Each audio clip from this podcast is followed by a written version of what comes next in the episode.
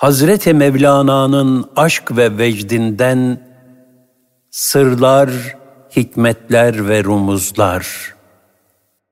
Osman Nuri Topbaş Sonsuz marifet ummanları İlim ancak ilmin daha yüksek derecelerine bir merhale olduğu takdirde kıymetlidir. Yani marifetullah'a basamak olabildiği ölçüde değerlidir. Satırlarda kalan, ruhu yüceltmeyen, davranışı inceltmeyen, şuuru derinleştirmeyen ilim, ayette buyurulduğu üzere, merkebin sırtında yük olarak duran kitap gibidir.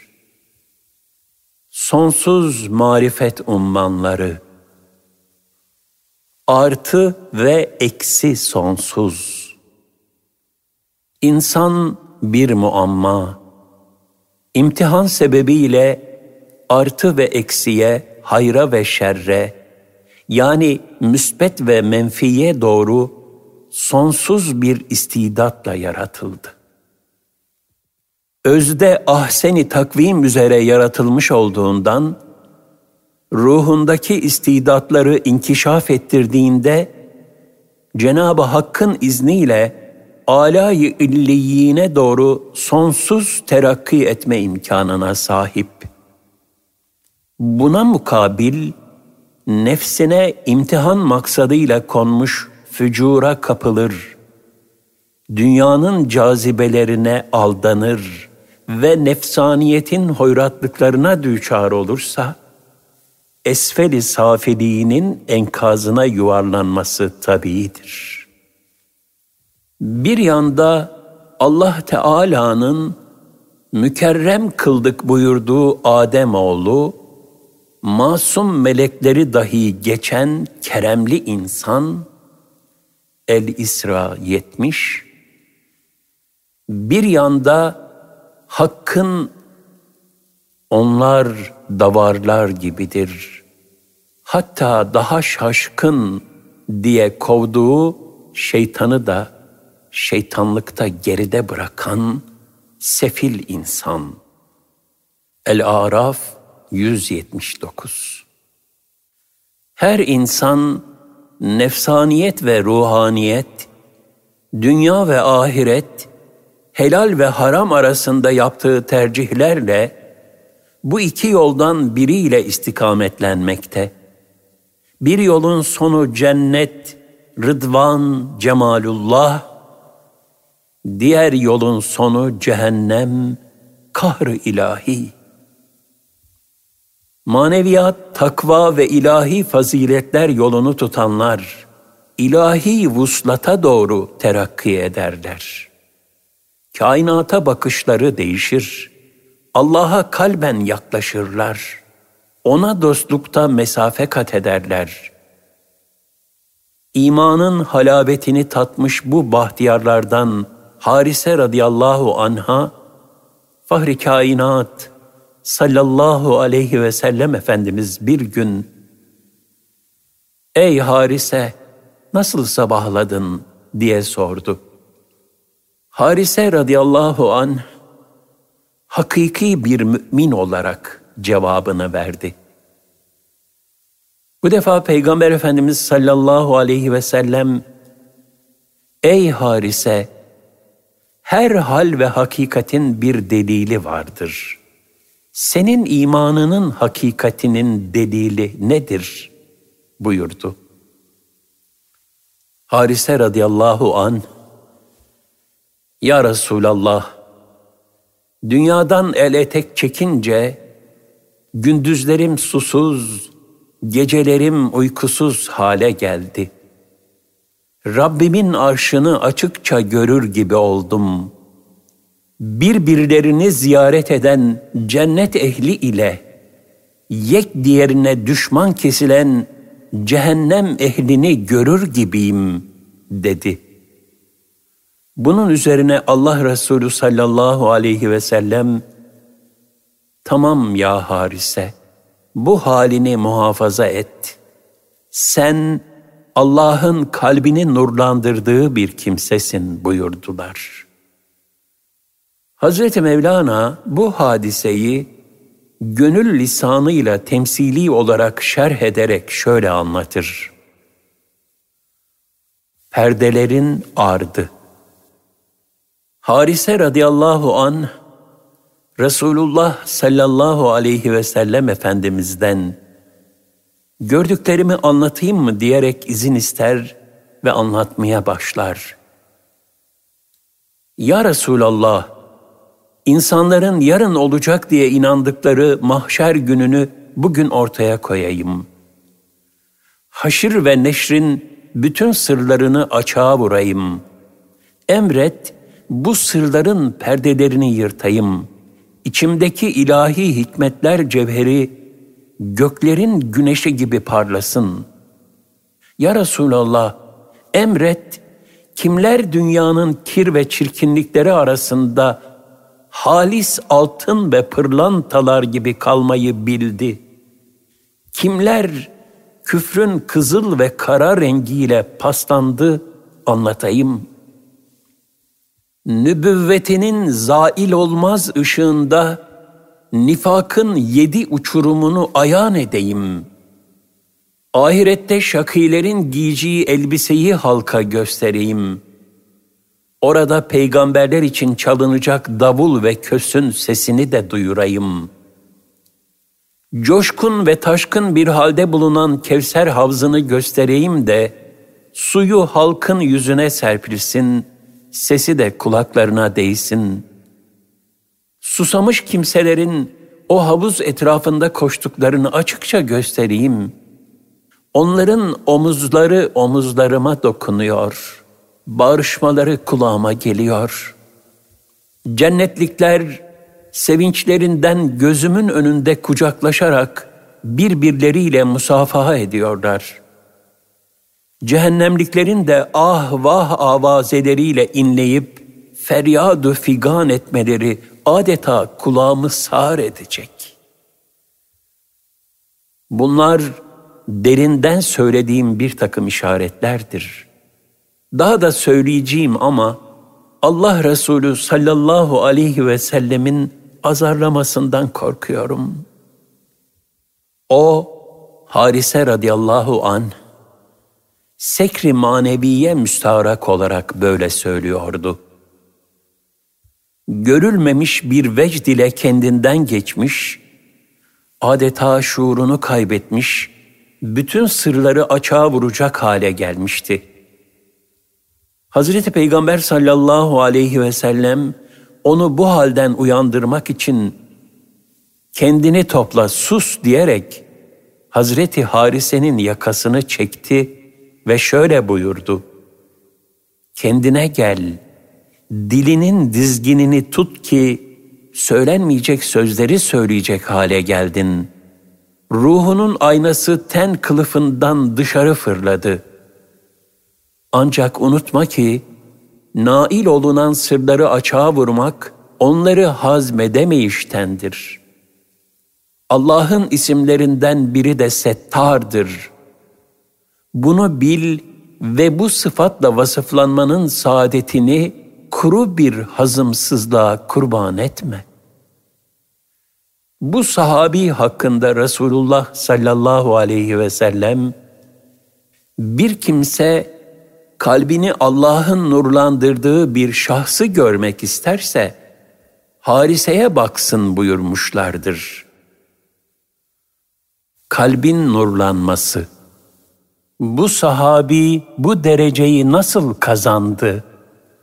Resulullah sallallahu aleyhi ve sellem Efendimizin sohbetinden kamil manada istifade ederek safiyet kesbetti. Faydalı ilim ve marifetullah'ta mesafe kat ederek bu kıvama erdi. Ancak bu ilim ve marifet havasa ait, hatta havasül havasa ait bir ilim ve marifetti. Zira insanlar üç kategori teşkil ederler. Avam yani halk, manevi alemlerden habersiz çoğunluk, havas seçkin ve istidatlı olanlar, havasül havas, seçkinlerin en seçkinleri olan küçük bir azınlık. İlim de insanların bu kalbi mertebelerine göre derecelenir. Havasül havassa ait olan ilim, peygamberlere mahsus, Cenab-ı Hak'la peygamberanı izam hazeratı arasında sırdır. Nitekim resul Ekrem sallallahu aleyhi ve sellem ashabına benim bildiğimi siz bilseydiniz az güler çok ağlardınız. Sahralara dökülüp Allah'a yüksek sesle heyecan ve duygu derinliği içinde yakarışta bulunurdunuz buyurmuştur. Diğer bir hadisi şerifte de benim Cenab-ı Hak'la öyle anlarım olur ki onlara ne bir mukarreb melek ne de herhangi bir peygamber vakıf olamaz buyurmuştur. Havassa talim edilen ilim satırlara dökülmeyen, sadırdan sadıra nakledilen ledün ilmi. Ancak aklen ve ruhen yükselmiş, ehil ve istidatlı zevat tarafından doğru kavranabilen hakikatler. Hazreti Ebu Bekir, Hazreti Ali, Hazreti Selman ve Hazreti Harise radıyallahu anhüm gibi sahabilerin nail oldukları ilim, marifetullah. Avama ait ilim, İlmin halka ait kısmı ise satırlarla, kitaplarla nakledilen ilimdir. Bu ilimde kişi en yüksek seviyeye de gelse, zahirin kabuğunu aşamadıkça avami huduttan dışarı çıkamaz. Bu ilim ancak ilmin daha yüksek derecelerine bir merhale olduğu takdirde kıymetlidir. Yani marifetullah'a basamak olabildiği ölçüde değerlidir. Satırlarda kalan, ruhu yüceltmeyen, davranışı inceltmeyen, şuuru derinleştirmeyen ilim, ayet-i kerimede buyurulduğu üzere merkebin sırtında yük olarak duran kitap gibidir. El-Cuma 5 Beyne depolanan ilim, bilgisayara yüklenen dosyalar gibidir. İlim sadra inmedikçe, kalpte nurlanma meydana getirip, bütün azadan salih ameller olarak tezahür etmedikçe, faydasız ilim olmaktan kurtulamaz.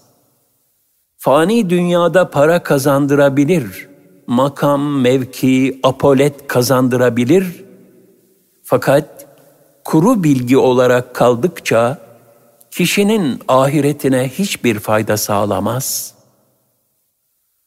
Fayda yok. Bugün insanın bilgi sahibi olarak cahillikten kurtulmasına aydınlanma diyorlar. Zahiri ilmin inkişaf ettiği devirlere aydınlanma çağı diyorlar. Ancak Batı medeniyetinin ürettiği insan tipi maddi ilimde ne kadar ilerlese de kalbini nurlandıramadı, vicdanını ferahlatamadı, ruhunu nefsin cenderesinden kurtaramadı. İnsanlıkta, insani duygularda mesafe alamadı. Bu maneviyattan uzaklaşan, zahiriyle medeni ancak nefsani yapısıyla vahşi insan kazandığı maddi bilgisiyle daha büyük cürümler işledi, daha hızlı cinayetlere imza attı. Çünkü insanın manevi ve ruhani buğutları ihmal edildiği müddetçe maddi ve zahiri ilim sadece nefsaniyetin ve şeytaniyetin yolunu aydınlattı. Kalbe nur vermedi makinenin esiri oldu ve bunu medeniyet zannetti.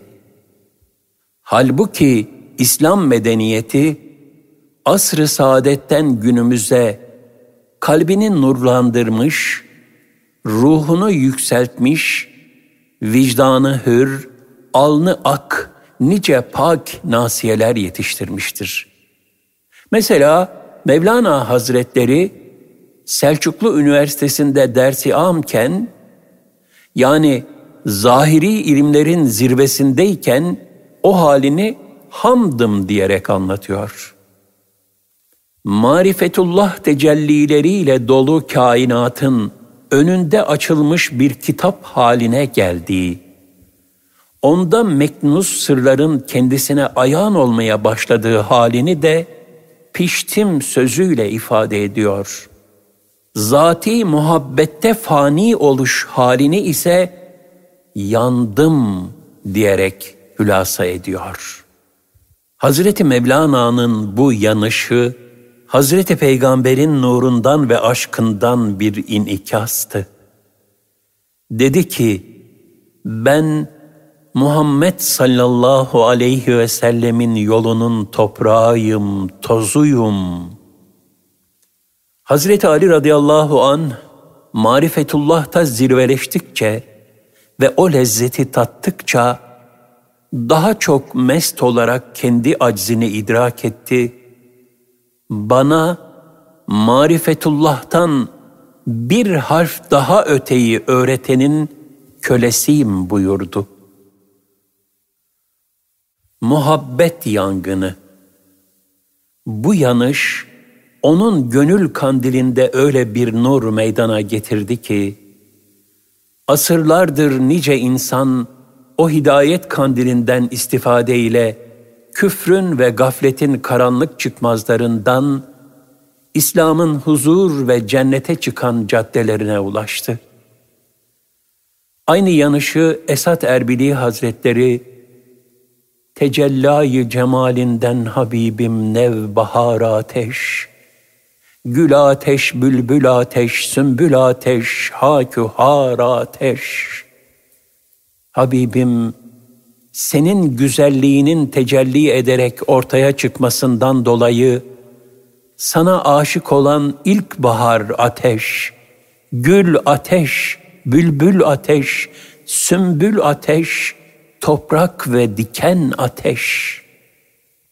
Marifetullah yolcusunu Allah ve Resulünün muhabbeti öyle bir yangın, öyle bir ateş halinde sarar ki kendi varlığı da o ateşin içinde erir gider, fani olur.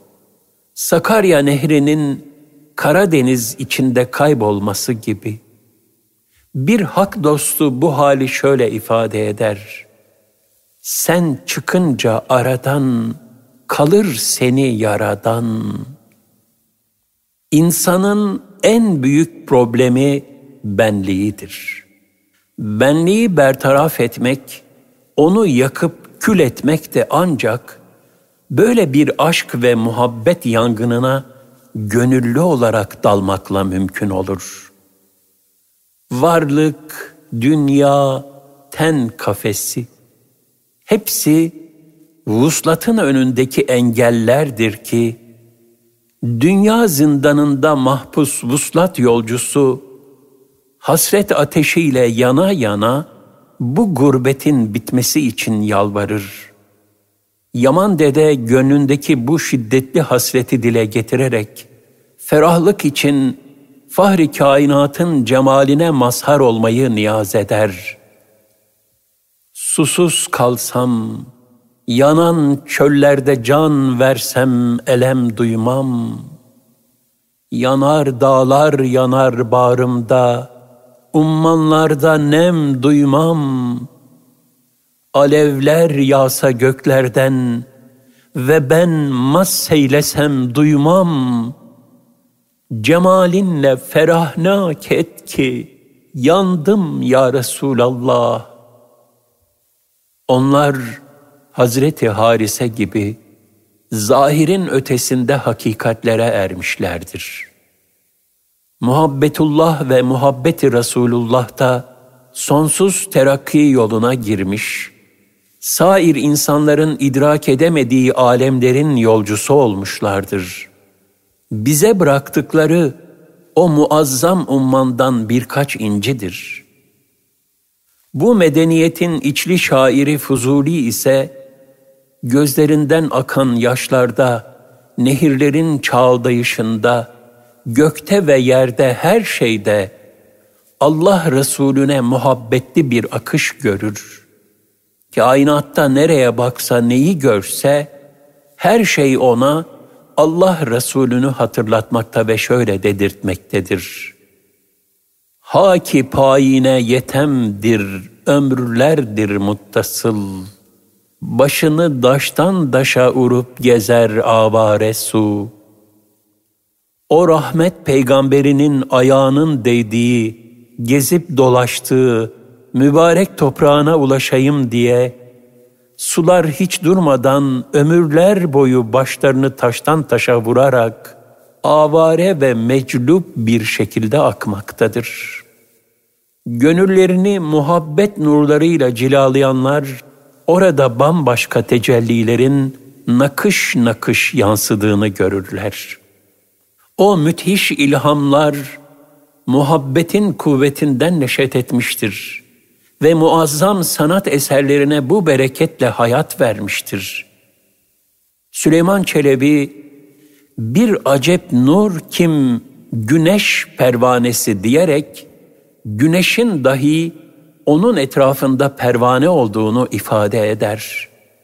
Kalpleri nurlandırmanın yegane yolu da o hidayet güneşine pervane olmaktır.'' O mücella ve musaffa kalpten kalbi selim tahsil edebilmektir. Birkaç misal verdiğimiz bu nurlu kalplerin ilmi, avam seviyesindeki kitabi ilim değildir, onun çok üstündedir. Onların seviyesi kitap okumakla elde edilemez. Fıkıh, tefsir gibi kitabi ilimler dahi ancak bir merhaledir.'' kulu eserden müessire ulaştıran, Cenab-ı Hakk'a yaklaştıran faydalı ilimdir. İnsan sonunda öyle bir hale erişecek, öyle bir kıvama nail olacak ki, gözünün gördüğü her şeyde gönlü Cenab-ı Hakk'ı hatırlayacak. Şu ayet-i kerimedeki vasfı kazanacak. Onlar ayakta dururken, otururken, yanları üzerine yatarken her an Allah'ı zikrederler. Ali İmran 191 Cenab-ı Hakk'ı zikrederek kalpler itminana erecek, huzura gark olacak ve huve ma'akum eynema kuntum. Nerede olursanız olun, o sizinle beraberdir. Sırrına mazhar olacak.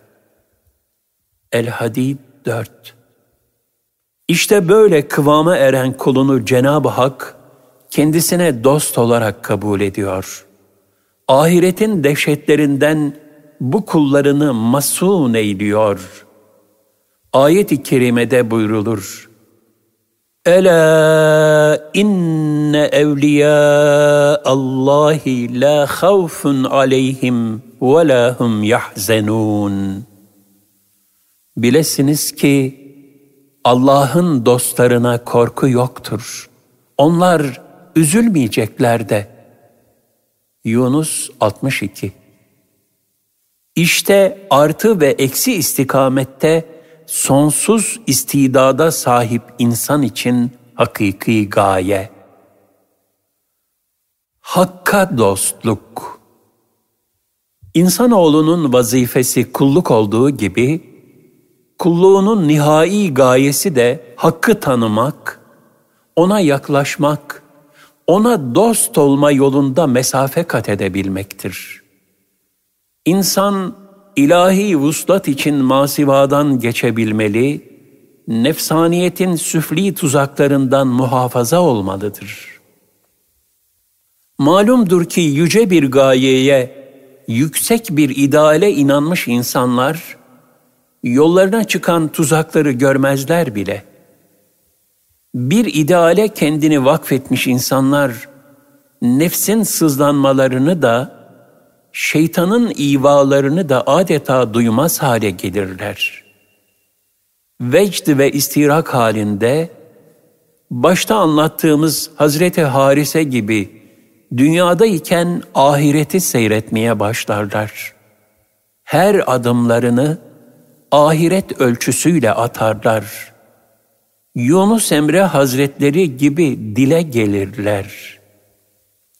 Canlar canını buldum, bu canım yağma olsun. Assı ziyandan geçtim, dükkanım yağma olsun. Varlık çün sefer kıldı, dost andan bize geldi.'' Viran gönül nur doldu, cihanım yağma olsun. Yunus ne hoş demişsin, balu şeker yemişsin. Ballar balını buldum, kovanım yağma olsun. Hazreti Suheyb'in yaşadığı şu hadise, yağma olsun sözünün hayata geçmiş şeklidir.'' Suheyb er-Rumi radıyallahu an Hazreti Peygamber sallallahu aleyhi ve selleme hicret etmek üzere Mekke'den çıktığında Kureyş'ten bir grup onu yakalamak ve Mekke'ye geri götürmek üzere peşine düşmüştü. Suheyb radıyallahu an takip edildiğini fark edince devesinden inip mevzilendi, sadağından bir ok çıkarıp yayına yerleştirdi ve bekledi.'' Kureyşliler bir ok atımı mesafeye gelince onlara seslendi. Ey Kureyş topluluğu! Biliyorsunuz ki sizin en iyi okçunuz benim. Siz bana ulaşmadan sadağımdaki bütün okları üzerinize yağdırırım. Sonra kılıcımı alır ve elimde en küçük parçası kalıncaya kadar sizinle vuruşurum. Ancak ondan sonra bana istediğinizi yapabilirsiniz.'' Ama bunun yerine isterseniz size Mekke'de bıraktığım malların yerlerini söyleyeyim. Onları alın ve karşılığında yolumu açın, bırakın gideyim dedi. Onlar da teklifi kabul ettiler. Daha sonra Suheyb radıyallahu an vakit kaybetmeden Medine'ye doğru yola çıktı. Resulullah sallallahu aleyhi ve sellem Efendimiz Suheyb'i görünce ona alışverişin kazançlı oldu ey Suheyb buyurdu. Suheyb radıyallahu ansa Ya Resulallah yolda beni geçip size haberimi ulaştıracak kimse olmadığına göre başıma gelenleri size ancak Cebrail bildirmiştir dedi. Zavallı müşrikler dünyalığa tamah ederken Suheyb'in gözleri kalbini ve iki cihanını nurlandıracak Allah Resulü'nü görüyor da başka bir şey görmüyordu. Bu hadise üzerine şu ayet-i kerime nazil oldu. وَمِنَ النَّاسِ مَنْ يَشْرِي نَفْسَهُ ابْتِغَاءَ مَرْضَاتِ اللّٰهِ وَاللّٰهُ رَؤُوفٌ بِالْعِبَادِ İnsanlardan öylesi de vardır ki, Allah'ın rızasını kazanmak için kendini feda eder.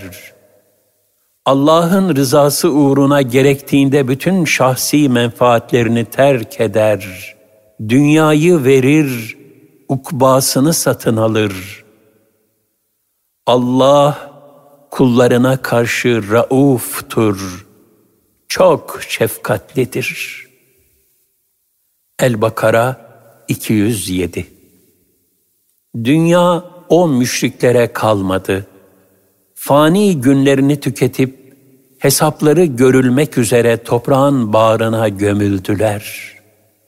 Tamah ettikleri altınlar da kıyamete kadar nice muhterisin ellerinde dolaşacak, sonunda dünyanın infilaki beraber yok olup gidecek.''